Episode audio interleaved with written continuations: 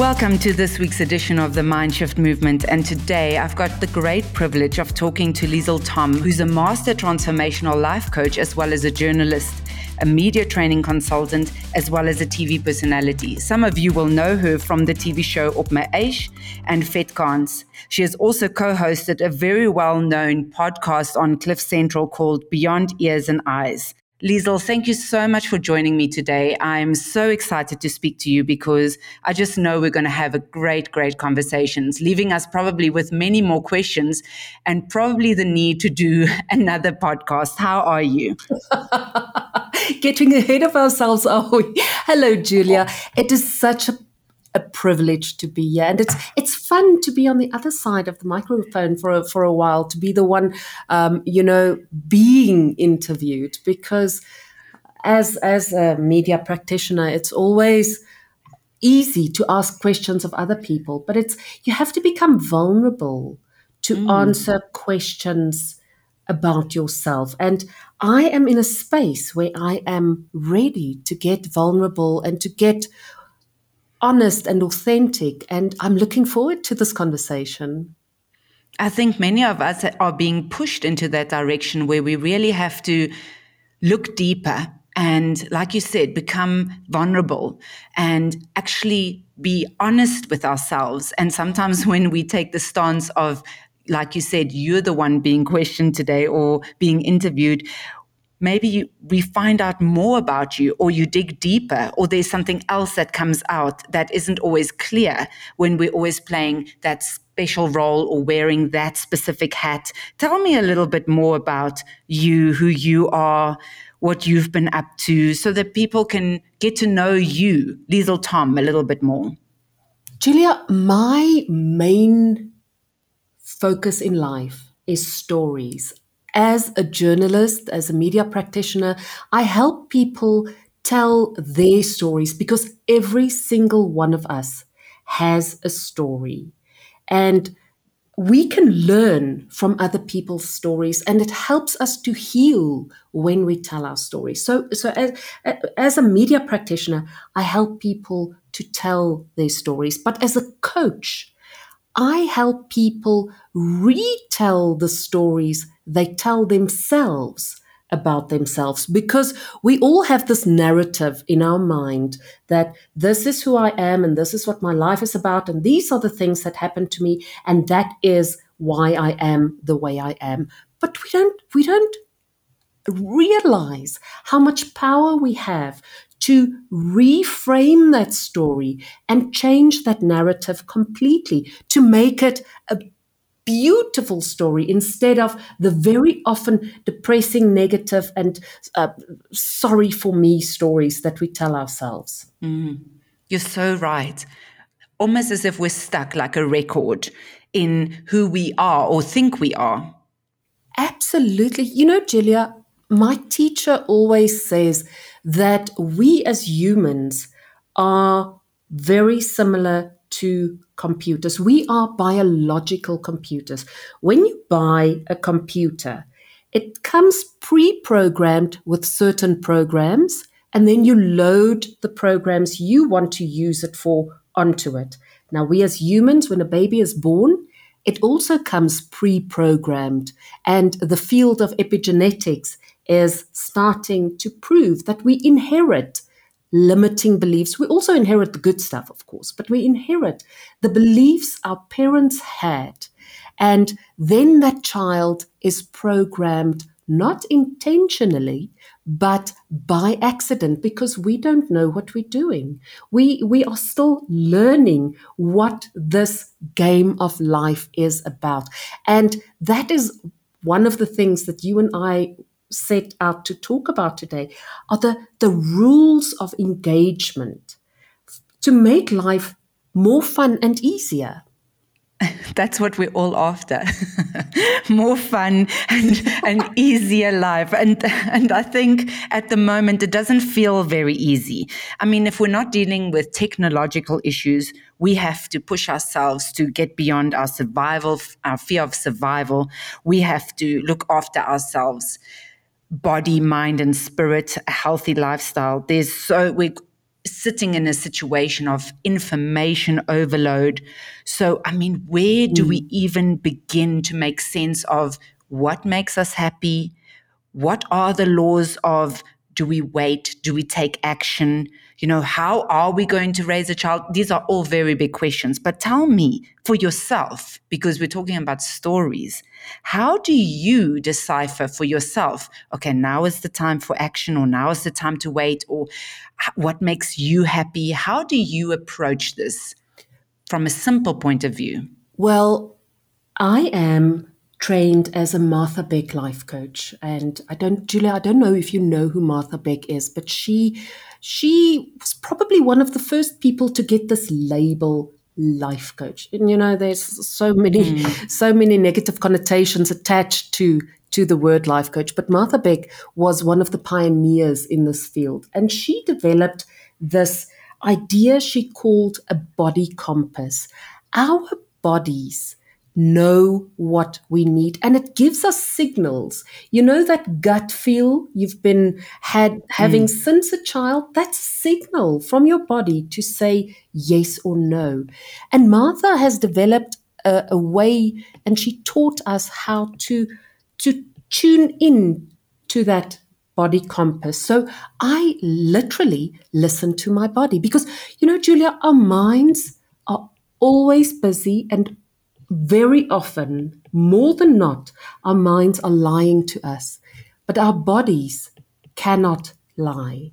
If you know anything about, uh, I think it's the field of kinesthetics, I'm not an expert in it, they mm-hmm. show mm-hmm. you that your body, when you hold a truth, your body stands strong. But the moment you bring a lie into it, your body cannot hold its truth. It cannot stand strong. So you cannot hold your arm out strong. So when we realize that our bodies cannot lie and we start tuning into those signals that we get, then it's easy to know what is the right path for you. Now, I, I'll, I'll give you a quick hint how to tune into it. When you are um, in a in a quiet space, Give yourself some grace, close your eyes, and go to your worst experience ever.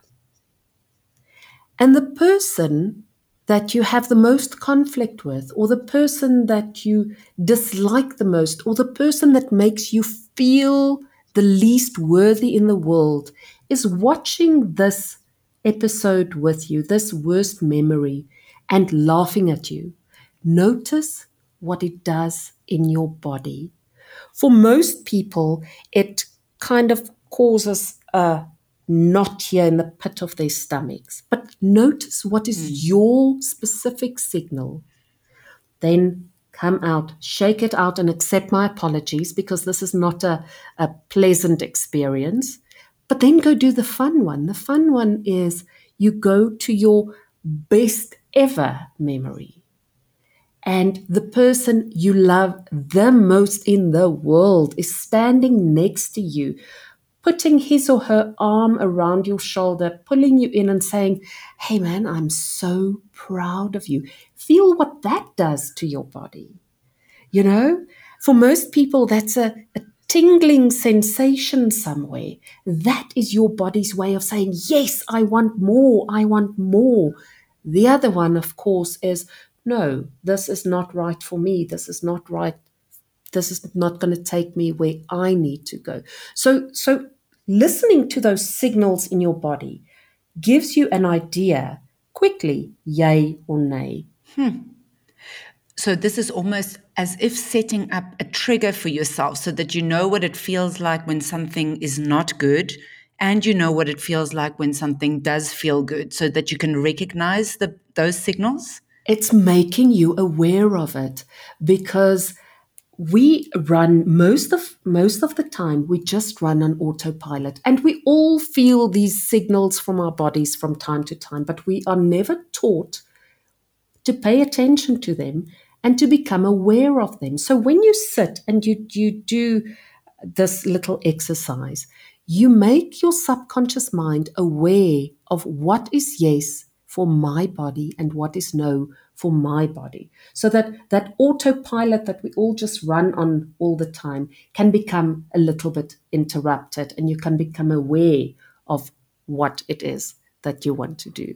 Because you make a very valid point. I think that emotionally or spiritually or even on a mental level, if we just like physically change one single thing, just a little thing, it can actually have quite a big ripple effect. I always tell people that, you know, losing weight is not a massive change that one needs to make. For some people, yes, but for most, it's small little habits that one changes. And I think that's what you're trying to say as well. In order to become more observant, to change things little by little will give us then the longevity of actually changing patterns, changing beliefs, that it's not happening instantaneously always, but can actually, for the long run, give us quite a big success for the long run so that we can actually make those changes. I think, do you think that maybe people are a little bit impatient with themselves when it comes to change? I think they are indeed. Impatience is uh, it's a curse of our time, Julia. You know, this instant gratification. I want to be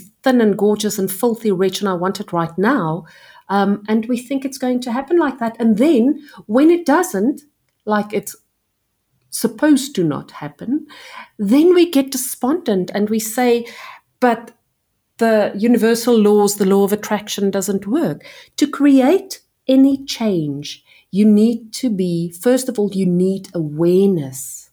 You need awareness of what you are doing to oppose that change. But you also need to know where it is you want to go and then repetition, repetition, repetition, repetition. Our minds are like that image of the iceberg that most of us are familiar with, with the conscious mind being the tip that sticks out, and the subconscious mind, the bulk of the iceberg here under the water. And our subconscious mind is immensely, immensely powerful, but it has no discernment. It doesn't know right from wrong, what we want. It doesn't, it cannot distinguish what it is that we want unless we give it very clear instructions. This is what I want. And our subconscious mind wants to serve us, but it needs repetition to create those habits. You know, if you if you have a, a glass sheet and you take a, a pin and you scratch on that glass sheet, the more you scratch, the more pronounced that mark will become. Now, our neural pathways are like that. The more we repeat, the more we scratch in that glass pane, the deeper those connections become and the easier it becomes and then that becomes our autopilot. And do you think that we as humans are able to change? Because sometimes I question whether we're not just made in a certain way and we're trying, and yet sometimes it feels so difficult. And sometimes it feels like we're getting somewhere, and then you're like in that pattern all over again. I feel that maybe there's certain things we do have control over, and maybe there's certain things that we maybe need to embrace and accept. What is your viewpoint on that? I agree with you that there are some things that you have no control over, but you have absolute control over what goes on in your mind. And to answer your question, yes, we can change. I am a living proof of that. Julia, if you had met me 15 years ago or in school, let's let's take Liezl in school. I was desperately unhappy. I didn't like anyone because I didn't like myself. Mm. And the world was against me. And I decided one day, this is not serving me. It's it's it's really I don't want to be here. I don't want to live like this. And I set out to change. And the more I changed, the more my reality changed, the more my life changed, the more the people's response to me changed. They didn't change. I changed. And that is where our ultimate power lies. You can change only yourself. You cannot change other people. So when you are in conflict with other people, you can change yourself. You have no control over what they do. But the more we change, and this is what I've experienced in my life, the more the people around us miraculously seem to change with us. That's so true. And that is, I think, what makes that uncomfortable space actually so rich. We all don't want to be unhappy or be sad or depressed or feel upset, but we don't actually make a move until we are upset or unhappy or fat or not not in a good space anymore we leave it too long yet we fear it so much. Yet there's so much gold that can come out of us being there because it's like you said we decide this is not for us anymore. We want something different. Is there a way do you think that we could make changes without getting to that uncomfortable state? Or do you think that is just being human? No. No. No. One of the rules of engagement of this life is there are two ways of learning, but the default human way of learning any life lesson is through pain and fear. That is the way we come into this world. That's part of the setup of this reality that we play in when you master it when you when you become aware of it and you start playing with it you realize there is a different way but that takes a lot of awareness and attention and the other way I'll, I'll uh, the other way of learning lessons is through love but love comes softly mm.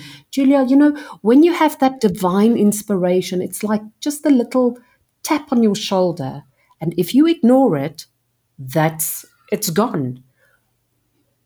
If you're very lucky, you might get a second tap on your shoulder. But if you still ignore it, then pain and fear is going to come in and smack you upside the head. Because if that is a lesson that you have to learn, that is a lesson you're going to learn. So this duality mm. in in this reality is part of how we learn the pain and the fear are not pleasant. Let's let's not let's not kid ourselves. It's not a pleasant experience. But when we can see it for what it is, then we start to appreciate how much value there is in there. Years ago, someone very close to me went through a very traumatic divorce. And this person came to stay with me for a couple of months. And I watched the process of mourning. And one day I realized that there is a profound beauty in pain. And I thought that's a very strange thought to have. There's no beauty in pain. Pain is disgusting and we don't want it. And I heard this little thought coming up again. There's a profound beauty in pain. And I started watching, and I started watching in my own life too. And yes, while it is in the moment not pleasant to undergo pain and fear, there is something magical in it that moves us from where we are to where we want to be. Wow. And it reminds me of this interview that Roger Federer had with somebody. And he was saying that, you know, let's take a Grand Slam final like Wimbledon or one of the opens and he said there's a tremendous amount of pain involved in a final like that. There are you know there are there are valleys and there are peaks in a tennis match that can last over six hours. And no player will actually stay in a valley or stay in a peak. And if you watch the greats, that's how it goes. Then one is up, then one is down. And he said, and you just have to learn to embrace the pain and embrace the valleys and the peaks and then see what comes out at the end. one will be the winner and one will come second. It doesn't matter. You will still go through that equal pain. It's how you deal with it, it's how you reframe it, it's how you embrace it. One of the rules of this existence is you are going to have pain. You are going to experience pain. It is not negotiable. Even if you only stub your toe once in your life, that pain is comparable to someone waking up from a car crash with all the bones in their body broken because there's no comparison. My pain is bigger than your pain. It, that, it doesn't work like that. Pain is pain. But suffering is optional. We are all going to have pain. Suffering is how we think about that pain. So this interview Federer did, and he said, you just have to embrace the pain. That is, that is the easy way of dealing with it. Because when you start telling yourself stories about the pain and you create suffering around it, then you cause even more harm and pain and unpleasantness in your body. So accept it. We are all going to have pain. We don't have to tell ourselves stories about that. We don't have to go create a future, you know, because that is what fear is. Fear is imagining a future, an unpleasant future, and then starting to attach to that image and fearing that that is going to come true. That is suffering. You don't have to do that. I saw that with my mother, who um, had uh, she passed from cancer four years ago. She was in tremendous pain she, you could see in her face she was in tremendous pain. But I said to my dad, she's not suffering. She's not telling herself stories about it. She's not pitying herself. She's not saying, I don't deserve this. She is just accepting the pain. That is so significant and actually a lot for somebody to take in because it's yet so simple, but so difficult sometimes, especially when we find ourselves in a victim state. Mm-hmm. Victim state, again, is a story that we tell ourselves. And we have the power to reframe that narrative, to look at ourselves from another angle, and to tell a story where we are the victor. But that is our choice. And you know, Julia, that this is one of the things that I find fascinating and I'm so passionate about it is we don't know that we have this choice. We are not taught that we can make these changes if we put our minds to it. And that's um, what Byron Katie so beautifully explained when she taught about the questioning. And she talks about questioning mm. everything that you believe in. And that's what your website also said. It said that you drove your parents insane because you were constantly questioning everything. And I think if people take the stance of questioning their own beliefs, is this true? Is this absolutely true? Does he really not care? Am I really the victim? Am I really stuck? Is there really no way out? You know, I feel that that shifts one into a different space immediately if you are open for that. But this reframing can happen almost instantaneously. I see it with myself, I see it with my clients. It if one is taught it and you practice it, I think it will make life and that suffering much easier. Absolutely. You know, a, a thought is just that. It's just a thought. We do not have to commit to that thought. If you have a thought, and we look, look, let me not for one moment pretend that it's all unicorns and rainbows and, and moonshine and roses, and I never have any negative thoughts. Oh, that's absolute nonsense. Of course, we all have negative thoughts, but I have learned and I've trained my subconscious mind to allow a thought to just be a thought and not follow it like that train of thought all the way to Cape Town. I allow thoughts to go through the, the, the train station of my mind, if you will, if you want to use this analogy. But I don't chase them and I question them. I, if I have a thought that doesn't sit well in my body, if I have a thought that makes my body tell me, mm, maybe this one is not for you, then I question it because we are allowed to question. In fact, we should. We are encouraged to question every thought and decide which ones we're going to keep and which ones we are going to let go. Self empowerment. Many people are willing mm. to take that on, others not so much. But like you said, we're all on a journey and none of us really know the rules. None of us know what we're supposed to be doing. We hear, we're following some sort of guidance that we can feel, and we learn as we go. And sometimes we need a few repetitions or cycles of something in order for it to click in and for us to say, aha, yes, not doing that again. But I guess that's why life is so interesting because we do have the chance almost of a redo sometimes. Yes, we do. And it's, you know, it's like a spiral. Those issues that we, we thought we had dealt with a previous time, we walk past them again and we get a different insight into them. I love the patterns in life. Because it if when you when you start looking for the patterns you see how intricately woven all our thoughts our reality our interrealities are. I mean your reality and my reality they are they are beautiful patterns that overlap that we have the same ideas and then there are there are thoughts that you have that i don't have that I can learn from because we can all learn from each other.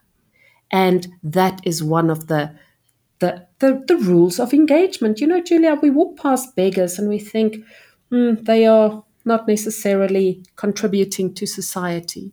That's not true. They have a contribution to society. Every single person on this planet is here for a reason.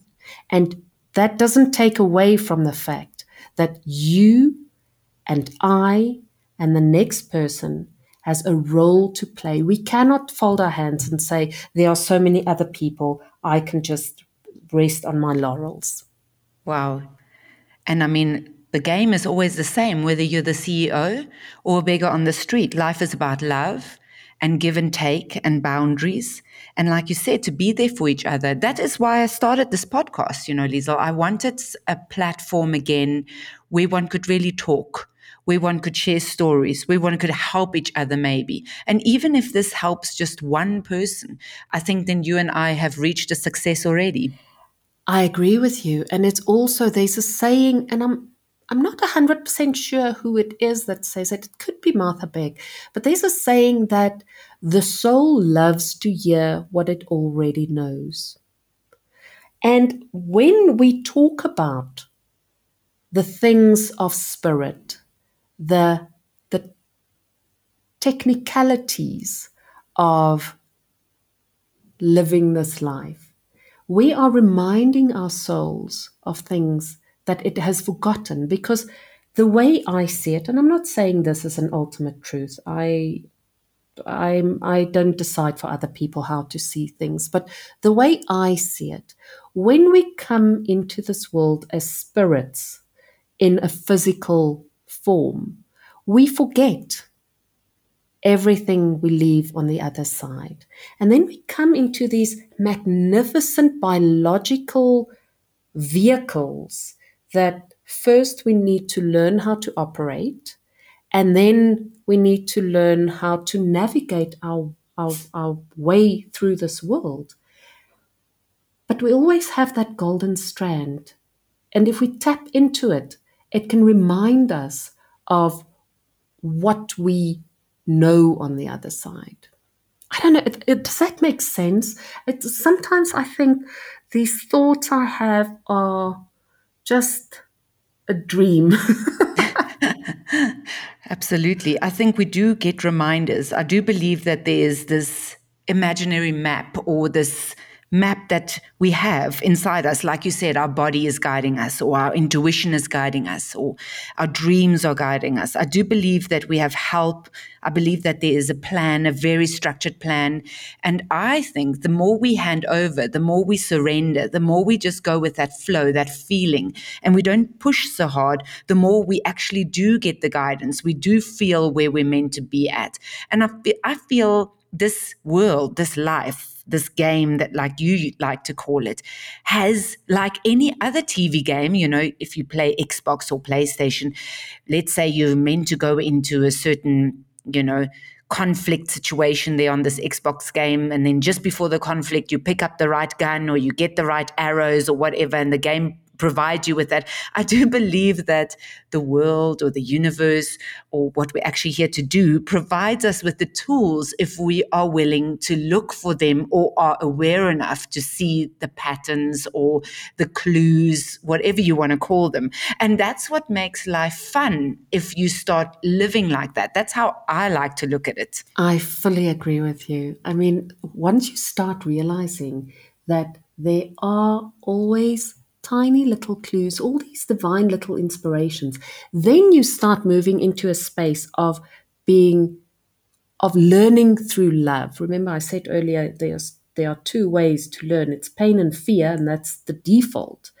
But not everyone gets to the space where they pay enough attention to notice those little hacks that we can learn through love. For sure. Liezl, I think that you have such a unique and beautiful point of view.